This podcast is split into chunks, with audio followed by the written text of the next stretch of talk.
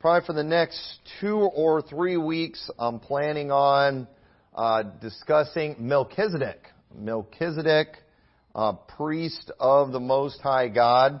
Uh, and I want us to go to Genesis chapter 14. So basically, the way we're going to do this, uh, we're going to focus mainly on the Old Testament references to Melchizedek. And then uh, ne- the next couple of weeks, well, we're going to go to the book of Hebrews and uh, really talk a lot more about the doctrinal significance. The other, another thing I'm going to do today, too, I'm just going to warn everybody ahead of time. I'm going to do a little bit of speculating, some speculation about Melchizedek.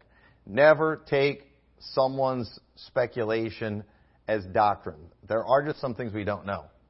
And so uh, we're allowed to speculate as long as it doesn't contradict the Bible. The problem is, is when we go around trying to defend our speculation, you know, if, when somebody points out something that maybe is contrary, we don't want uh, we don't want to be that way, and a lot of people are like that, especially when it comes to prophecy. There's a lot we don't know. People speculate, and then speculation ends up turning into doctrine. And I, I don't ever want that to be the case with me. But anyway, in, in Genesis 14, verse 14, says, And when Abram heard that his brother was taken captive, he armed his trained servants, born in his own house, 318, and pursued them unto Dan. The first thing I want to point out about that is that this is a reminder of just how great a man Abraham was. It's whenever you read these stories in the Bible, you feel like it's Abraham and Sarah out in a tent by themselves somewhere, or maybe he's got a couple servants. He had 318 soldiers in his house. Abraham was a rich, very rich and wealthy man. And keep that in mind too for when we talk about uh, for Sunday night's message. Abraham was very blessed by God. He was very rich. He was very wealthy. He had many servants under him and he, uh, you know, he owned a lot of cattle and things, and so people, they worked and they served under him because God blessed the things he did. These weren't like slaves where they couldn't get away or anything like that. These were people who wanted to work for Abraham because he was a good man, and it was be, you know, it was mutually beneficial, you know, having an agreement to work for him and for, uh, you know, because uh, God was blessed the work that he did. So these people that were under him they were. They, uh, they were blessed in many ways. But he had 318 soldiers. And so verse 15 says, And he divided himself against them and his servants by night, and smote them, and pursued them unto Hobah, which is on the left hand of Damascus, and he brought back all the goods, and also again his brother Lot, and his goods, and the women also, and the people.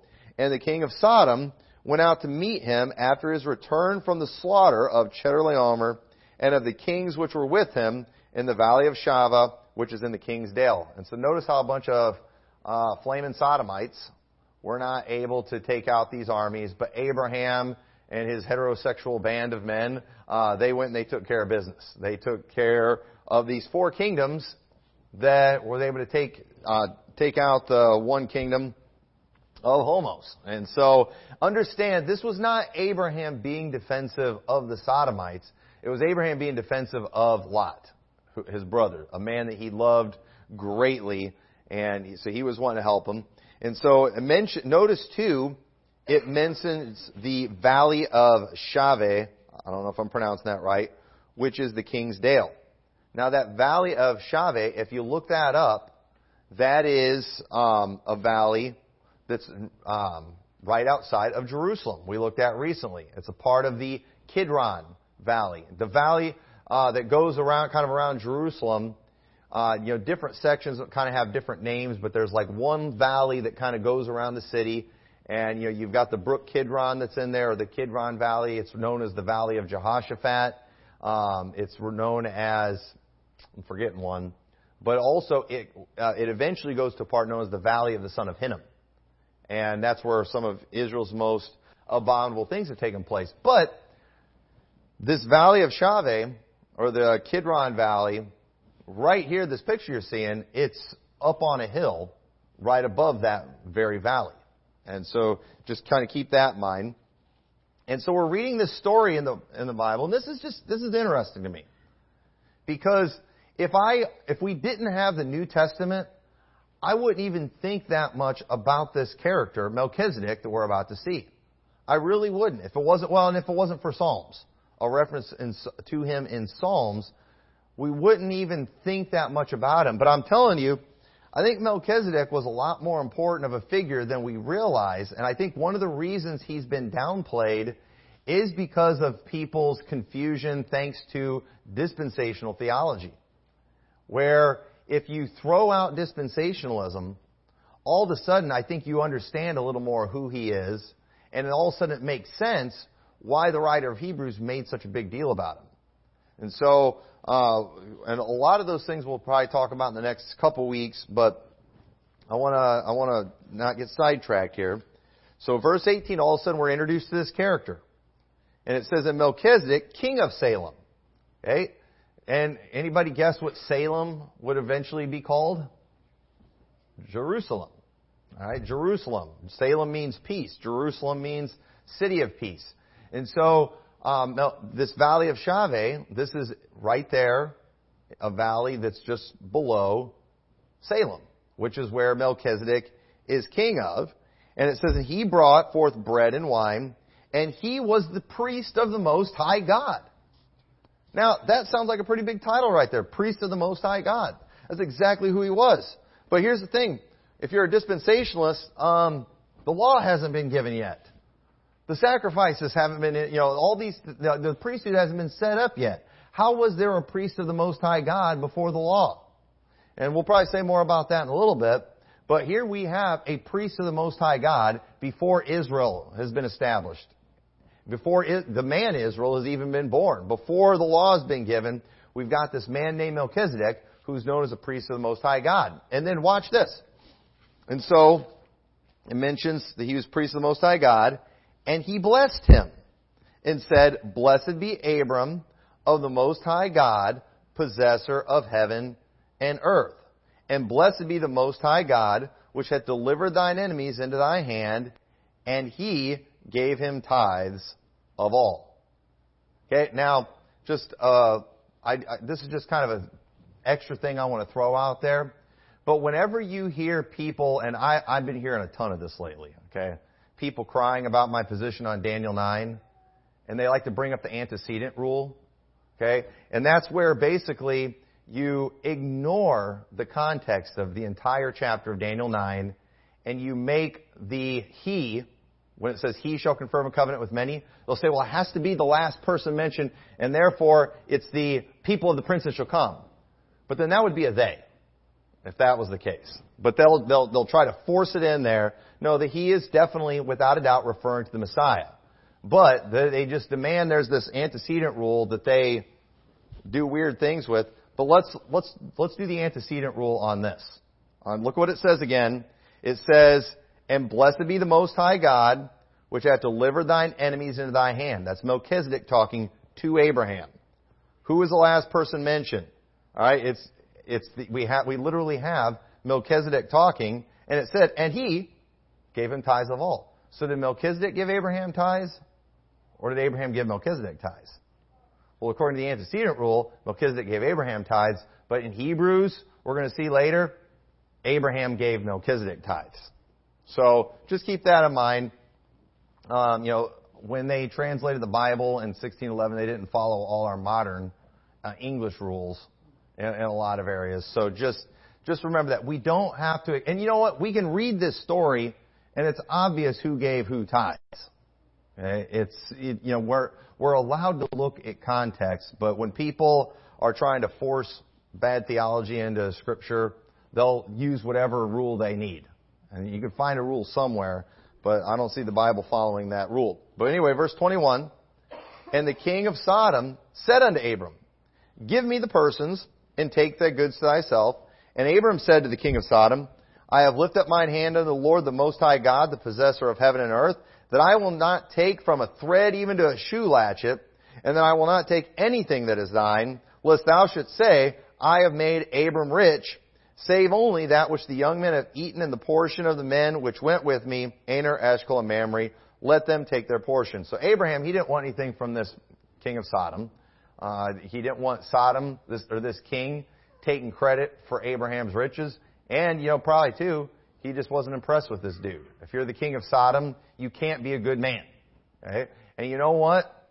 Typically, leaders are a reflection of their country. And so in Genesis 13, we saw that the men of Sodom were wicked exceeding. It makes sense that the king of Sodom would be wicked exceeding. And, you know, that's why we have Dementia Joe as a president of the United States. Look how wicked our country and how brain dead our country is. Our country is basically a walking corpse. And that's pretty much what we have in the White House. We get what we deserve, ladies and gentlemen. And you say, can it get any worse? I think we might deserve Kamala. and so, uh, you know, pretty pretty soon they're not going to keep be able to keep animating Joe Biden's lifeless body, and uh, everybody's going to realize he's already dead, and you know they're going to have to put Kamala in there. So I don't know. It, it, it could get a lot worse. But anyway, back to the sto- what, uh, the story here in the Bible. But interesting enough, this story it just ends right here. In the very next chapter, we see God speaking to Abraham in a vision, making a covenant with him. And again, if it wasn't for the New Testament, we wouldn't even think a whole lot about this individual. He'd be a mystery in many ways, but he almost becomes a greater mystery because of what we see in Psalms. In Psalms 110 verse 1 says, The Lord said unto my Lord, Sit thou at my right hand until I make thine enemies thy footstool. Okay, if that passage is familiar to you, Peter quoted this in Acts 2.34 when it says, For David is not ascended into the heavens, but he saith himself, The Lord said unto my Lord, Sit thou on my right hand until I make thy foes thy footstool. Therefore let all the house of Israel know assuredly that God hath made that same Jesus whom ye have crucified, both Lord and Christ. Back to Psalm 110 verse 2. The Lord shall send the rod of thy strength out of Zion. Rule thou in the midst of thine enemies. Did you know this spot right here is literally on Mount Zion in Jerusalem? Okay, we're going to show more about this spot here in a little bit. And I personally believe that the earthly Mount Zion is named after the heavenly Mount Zion because there's a Mount Zion in heaven. And so I believe that, I believe God named this mountain after the mountain in heaven because this was going to be a place too where sacrifices were going to be made, where God was going to have his temple, and where, where Jesus is going to rule from one of these days. So, Hebrews uh, 12, 22 says, But ye are come unto Mount Zion, and unto the city of the living God, the heavenly Jerusalem, to an innumerable company of angels. So there is a heavenly Jerusalem, a heavenly Mount Zion. And so Zechariah 8, 1 says again, the word of the Lord came unto me saying, Thus saith the Lord of hosts, I was jealous for Zion with great jealousy, and I was jealous for her with great fury. Thus saith the Lord, I am returned unto Zion, and will dwell in the midst of Jerusalem, and Jerusalem shall be called city of truth, and the mountain of the Lord of hosts, the holy mountain. And so understand, Mount Zion is where Melchizedek was priest at. And Psalms 110 verse 3, Thy people shall be willing in the day of thy power, in the beauties of holiness. From the womb of the morning thou hast the dew of thy youth. The Lord has sworn and will not repent. Thou art a priest forever after the order of Melchizedek. The Lord at thy right hand shall strike through the kings in the day of his wrath. He shall judge among the heathen. He shall fill the places with dead bodies. He shall wound the heads over many countries. He shall drink of the brook in the way. Therefore shall he lift up the head. And folks, these passages are so cool and if, when you're familiar with the location. And if in Israel, they would have been familiar with the location when he's talking about these things. First off, we have Melchizedek mentioned in there. And we know this is prophetic about Jesus because he's a priest after the order of Melchizedek. We, uh, we know we have Mount Zion mentioned there, which everybody knows that's where Melchizedek, uh, where he served from. That, uh, we also know too that Mount Zion is where the temple was. Okay? And where it currently would have been when this psalm was written. Notice it mentions a brook that's there. The brook Kidron is down in the bottom of that valley. You can't see it anymore. It's kind of underground now, but there they found uh, the water source down there. Also, it says too, he will fill the place with dead bodies. And we did a lesson a couple of weeks ago where we talked about the valley of Jehoshaphat, and that's where the blood flows of the horse bridles. So all these things here in Psalms, there's so much we can, that you can connect. And when you read, whenever I read this, I do, I, you can just kind of literally see a picture. Now I'm going to show you uh, some pictures uh, from when I was in Israel, but this is actually a new that was discovered. I'm not not that long ago. Uh, we talked to the guy who discovered it. There's a lot you can find on the internet about it. Uh, his name's Eli Shukron, and they've been excavating this Mount, city of David, Mount Zion area, where the Bible says the temple was built. Okay? Everything he describes about this place says this is where the temple was, but they won't admit that's where the temple was. But they literally, some years back, they found these areas that, and, and I don't, I'm not an archaeologist, but they'll tell you this is where they would do sacrifices. I don't remember exactly what these things are in there for. I think they think they were for some kind of stands and things that they had. But they believe this was kind of like a slaughter area for where they would kill the animals and things for the sacrifices.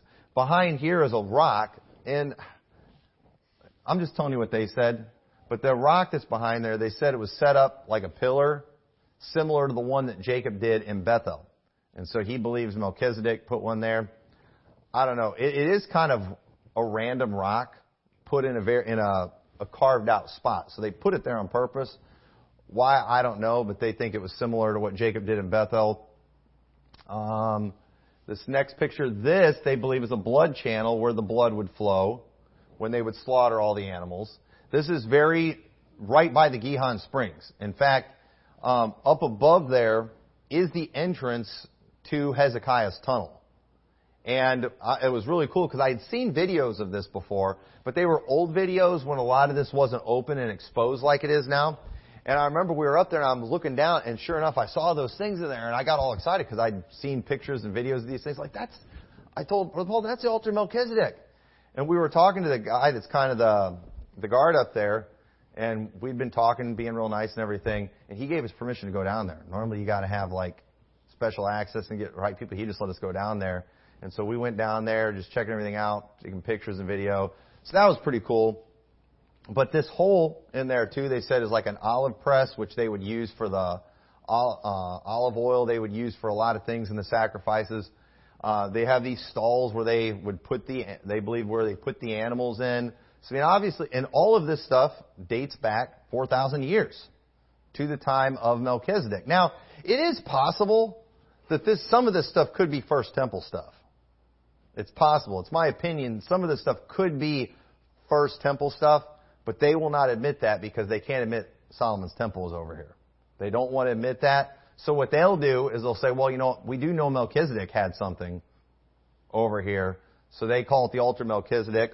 But I think they probably did it in the same place. God always knew where the temple was going to be. You know, God always knew where Jesus was going to rule and reign from.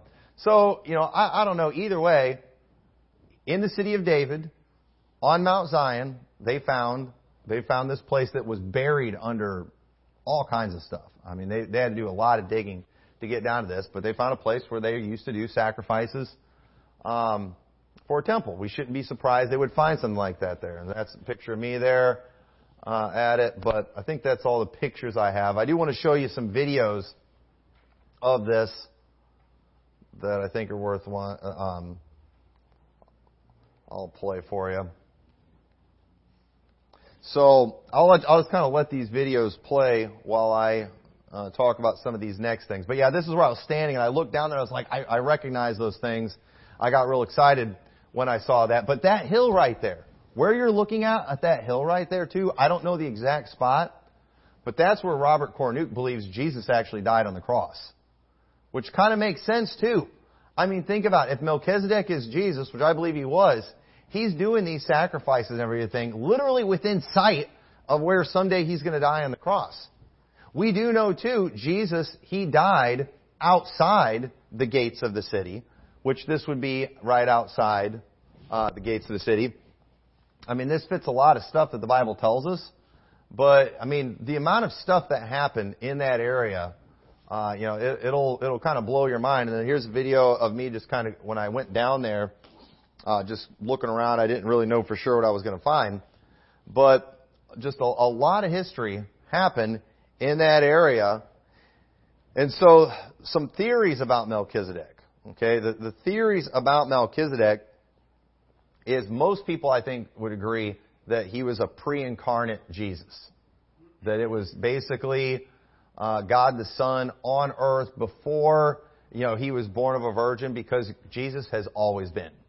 Jesus has always been, of course, for him to die, he had to take on him the seed of Abraham. He had to uh, be born and live a life just like we did. But uh, we're going to see some things about Melchizedek later when we get to Hebrews that give a lot of evidence for that. We would never really know that just from reading Genesis, uh, but at the same, but I think Hebrews uh, gives us uh, some credibility to that. Some people believe he was Shem. Right? Now I don't know where they get that from for sure.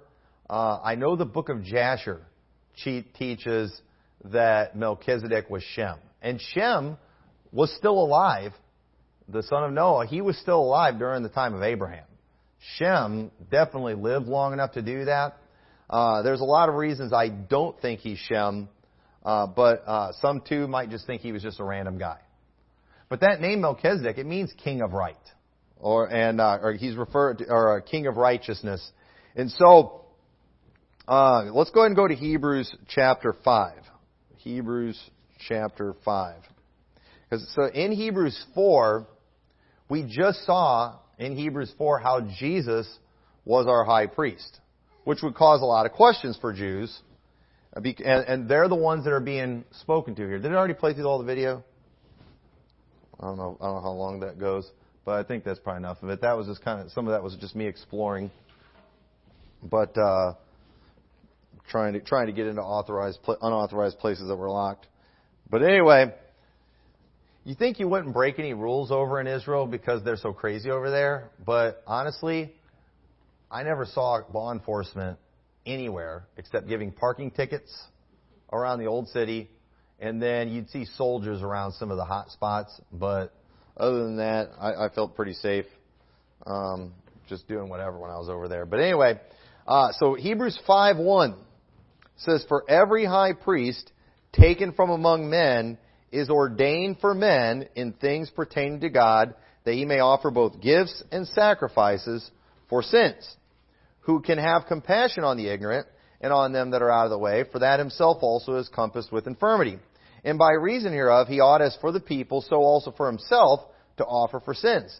And no man taketh this honor unto himself, but he that is called of God, as was Aaron. So notice that role of the high priest, that was a great honor that no one takes upon themselves. Okay? And the writer of Hebrews, he's, he's saying this again to Jews who understand the law and they understand the significance of certain things. Nobody can just aspire to be the high priest. No, you have to be called of God. And so understand, Aaron was the one who was called of God. Aaron and his descendants. They were the ones who were called of God to be the high priest. If you were Joshua's son, Joshua was a great man, but he can't aspire to be a high priest. You might remember Uzziah, who was a good king in the Bible. Later, he got lifted up with pride. He decided he was going to go offer, uh, he was going to go do an offering on the altar of incense, I believe it was. And you know what God did? He smote him with leprosy. Because it didn't matter he was the king. He was not called of God to be a high priest. The high priest was a very special thing, and so what Hebrews is doing here, it's saying Jesus Christ is our high priest, but you know what? Jesus did not take that role on himself. No man does that. Jesus is the high priest because God called him to be the high priest. God chooses the high priest. It's not up to man, it is up to God.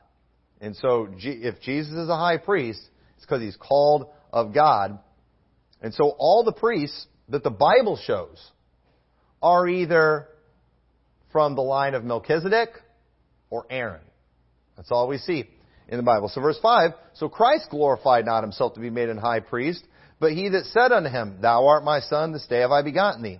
And he saith in another place, Thou art a priest forever after the order of Melchizedek, and we already read that in Psalms. And the writer of Hebrews is just proving God called Jesus to be the high priest. No one claims that for themselves. Verse 7, who in the days of his flesh, when he had offered up prayers and supplications with strong crying and tears unto him that was able to save him from death, and was heard in that he feared, though he were a son, yet learned he obedience by the things which he suffered. And this is a reference to what Jesus did in Gethsemane.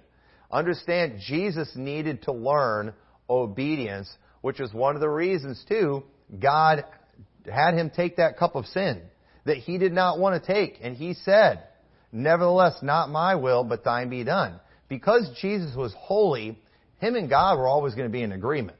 There was no reason for him to be obedient. You know, he's always going to want to do what God wants to do. But when it came to taking sin on him, that's not something somebody holy is going to want to, do. And Jesus Christ, he was completely holy, even as a man, he was holy. He was without sin, and there was nothing in him, you know, even in his holy flesh, that would want to take sin on himself.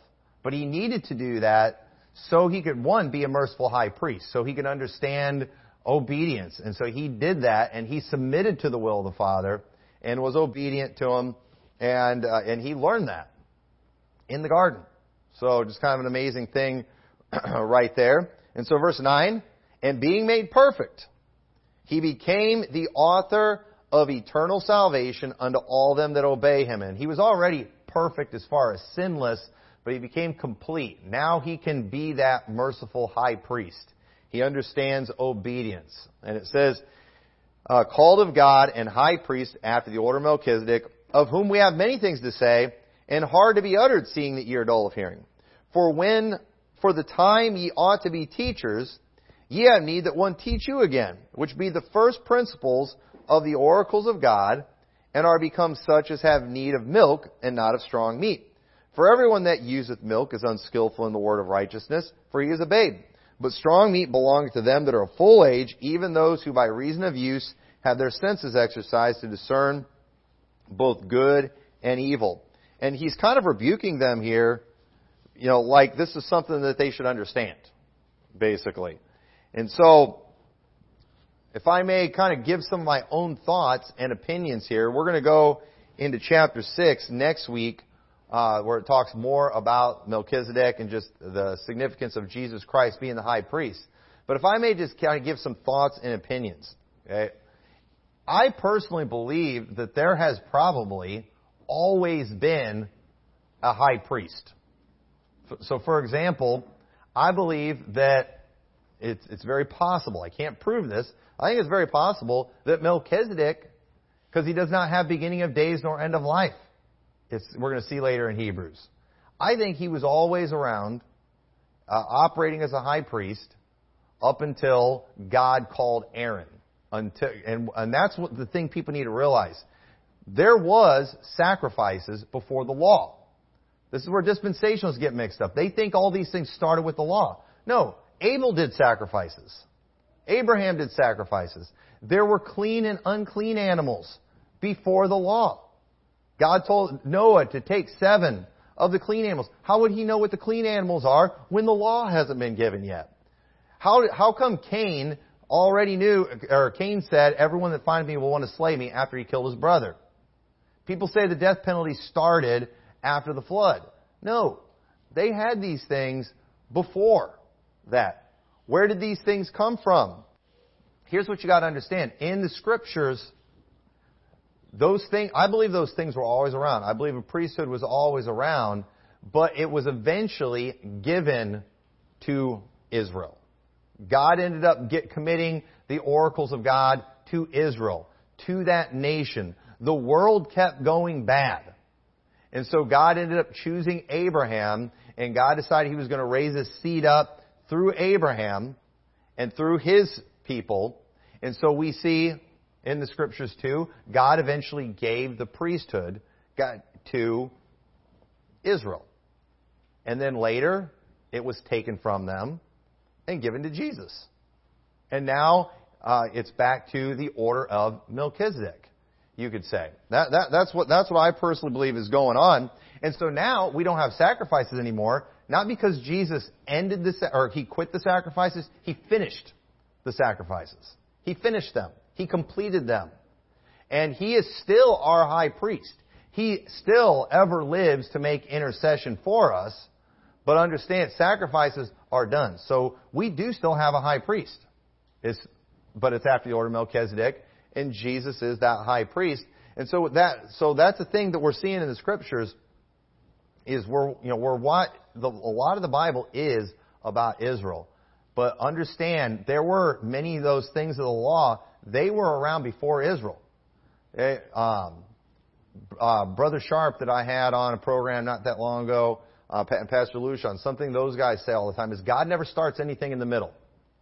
I remember the first time I heard them say that, I didn't know what they meant. But, but basically what they're saying, in dispensationalism, we always see God starting these new things. We see God starting the church at Caesarea Philippi, you know, but it's like, no, these things have always been around from the beginning. You know, in dispensationalism, they teach new gospels. They teach all these new dispensations. Like, no, these things were from the beginning. And so the sacrifices, we see them in the beginning. There's all these things that we see in the beginning. There was a, there was a high priest in the beginning. And so I, I think this is something, uh, I personally believe he was probably always around. Now, again, the Bible does not tell us that much about that. The Bible does not tell us that much about Melchizedek. But either way, with just a little we have, you know, whoever wrote Hebrews got a lot of doctrine from that. And let me show you one other thing. Let me just give you another opinion. Okay? Look at Job chapter 1. Job chapter 1 and verse 6 says, now, Job, he probably lived around the same time as Abraham did. They were probably walking the earth at the same time. So kind of keep that in mind. And it says, Now there was a day when the sons of God came to present themselves before the Lord, and Satan came also among them. Okay, now the, I'm not even going to spend a lot of time debunking the stupid Nephilim doctrine. We've talked a lot about that before. But the sons of God, I believe they were just saved people. We see in Genesis 4, where it talks about in the days of Enos, men began to call on the Lord. What did those guys do? I believe they offered sacrifices, like Israel did. I believe they had different laws and ordinances and things that they did. That's what I believe, but unfortunately they got corrupted.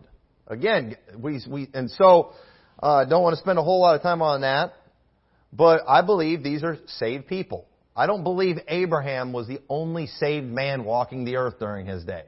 I just believe he was a very special man that God chose because of his great faith and that he was one God chose that he was going to bring the seed from. That's who Abraham was. He was not the only saved guy walking the earth. And so in verse 7, and the Lord said unto Satan, Whence comest thou? And Satan answered the Lord and said, From going to and fro in the earth and from walking up and down in it. And the Lord said unto Satan, Hast thou considered my servant Job? There is none like him in the earth. Perfect and upright man, one that feareth God and escheweth evil. So you know, you all know that story. And so people see Satan and the Lord and they think this must be going on in heaven or something. No. What does it mean when it says the sons of God came to present themselves before the Lord? Well, in Leviticus 16 in verse 1, this is when we have the, the priesthood has been given to Aaron. When the things of the law have been given to Israel. In Leviticus 16, and the Lord spake unto Moses after the death of the two sons of Aaron, when they offered before the Lord and died. And the Lord said unto Moses, Speak unto Aaron thy brother, that he come not at all times into the holy place within the veil before the mercy seat which is upon the ark, that he die not, for I will appear in the cloud upon the mercy seat. Thus shall Aaron come into the holy place with a young bullock for a sin offering and a ram for a burnt offering. And he shall put on the holy linen coat, and he shall have the linen breeches upon his flesh, and he shall be girded with a linen girdle, with a linen mitre, shall he be attired. These are holy garments, therefore shall he not wash his flesh in water, and so put them on. And he shall take of the congregation of the children of Israel two kids of the goats for a sin offering and a ram for a burnt offering.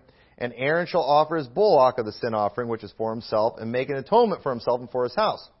And he shall take the two goats and present them before the Lord at the door of the tabernacle of the congregation. So notice whenever they would do these sacrifices, at the tabernacle, of the congregation, that was them presenting these things before the Lord. And where did they do this? At the tabernacle. And they did this through the priest. Well, where do you, so where do you think this took place with Job? I think it probably took place where these pictures were. At Salem. At the, at the altar Melchizedek. If that's in fact the place, if Melchizedek was the priest of the Most High God, I believe that the sons of God would come and they would present themselves before the Lord. They would bring their offerings. They would bring their sacrifices. They would follow those things that they did back in, back in those days. It says in Deuteronomy 31:14, And the Lord said unto Moses, Behold, thy days approach that thou must die. Call Joshua and present yourselves in the tabernacle of the congregation that I may give him a charge. And Moses and Joshua went and presented themselves in the tabernacle of the congregation. So I personally believe that in Job, when we're seeing these sons of God present themselves before the Lord, I believe they were doing it at the tabernacle. You say the tabernacle didn't come along until, you know, after the Exodus. No. Israel was not given the tabernacle until after the Exodus. But there was always a tabernacle. There was always a people of God. There was always a high priest. There were always sacrifices. We see those things before the law. And we see a high priest before the law. So, in my opinion, that story in Job probably happened right in that area where we saw those pictures. That's uh, that's just kind of what I personally believe about that. But we've got to get it out of our head that the priestly things, all these things of the law, started in the wilderness. No, God never starts in the middle. Those things were in the beginning. You know why? Because God always knew how everything was going to play out. God always knew it was going to be Jesus. God always knew where Jesus was going to die. God always knew. You know, He declares the end from the beginning. Not from the middle. He declares it from the beginning. And so, you know, uh, while a lot of these things are not explicitly stated in the Bible, I do think there, you know, there's good reason to believe it's going to happen that way. You know, and speaking of Brian Sharp, me and Brother Chris, we like knocked on his door yesterday. I mean, this guy looked and talked exactly like him. It was like blowing my mind. And he's just like telling us all this stuff. He was reading us these things that he wrote. And whenever he would talk about, the, I mean, it was just like, I, I almost asked if I could take a picture of him. And, and I, I thought about calling Brother Sharp. I was like, hey, do you have a brother in Illinois? if, if you don't, I think you have a brother you don't know about. Because, I mean, this guy looked and sounded, it was, it was, it was, it was blowing my mind. But, but anyway, so just some interesting things about Melchizedek, and we'll talk more about him next week. He is, he's a fascinating character in the Bible. He is somebody who really existed. He was in Salem, and if you go over there too, you know, Eli Shukron, the guy who, who found all that, he'll tell you, this is where Jerusalem started. This is where the water source, the main water source is in Jerusalem. They used to do sacrifices here. They, he, he'll tell you all these things, but if you say, is this where the temple was? No, no. Because he loses his job if he said that. He would lose his job. But you know what he did find out there? He found a bell from a priest's garment. Like the Bible says they wore around the border of their garment, which is which is pretty cool too. But anyway, so we'll say more about that next week. Dear Lord, thank you so much for your word and just the amazing things that we can see in it. Pray you help us to uh, be good students of the word, Lord. We thank you so much for uh, being our high priest. We're thankful we don't have to offer sacrifices anymore. And I pray you'll help us, Lord, to continue spreading the word about your sacrifice that you made on our behalf. In your name we pray. Amen. You are dismissed.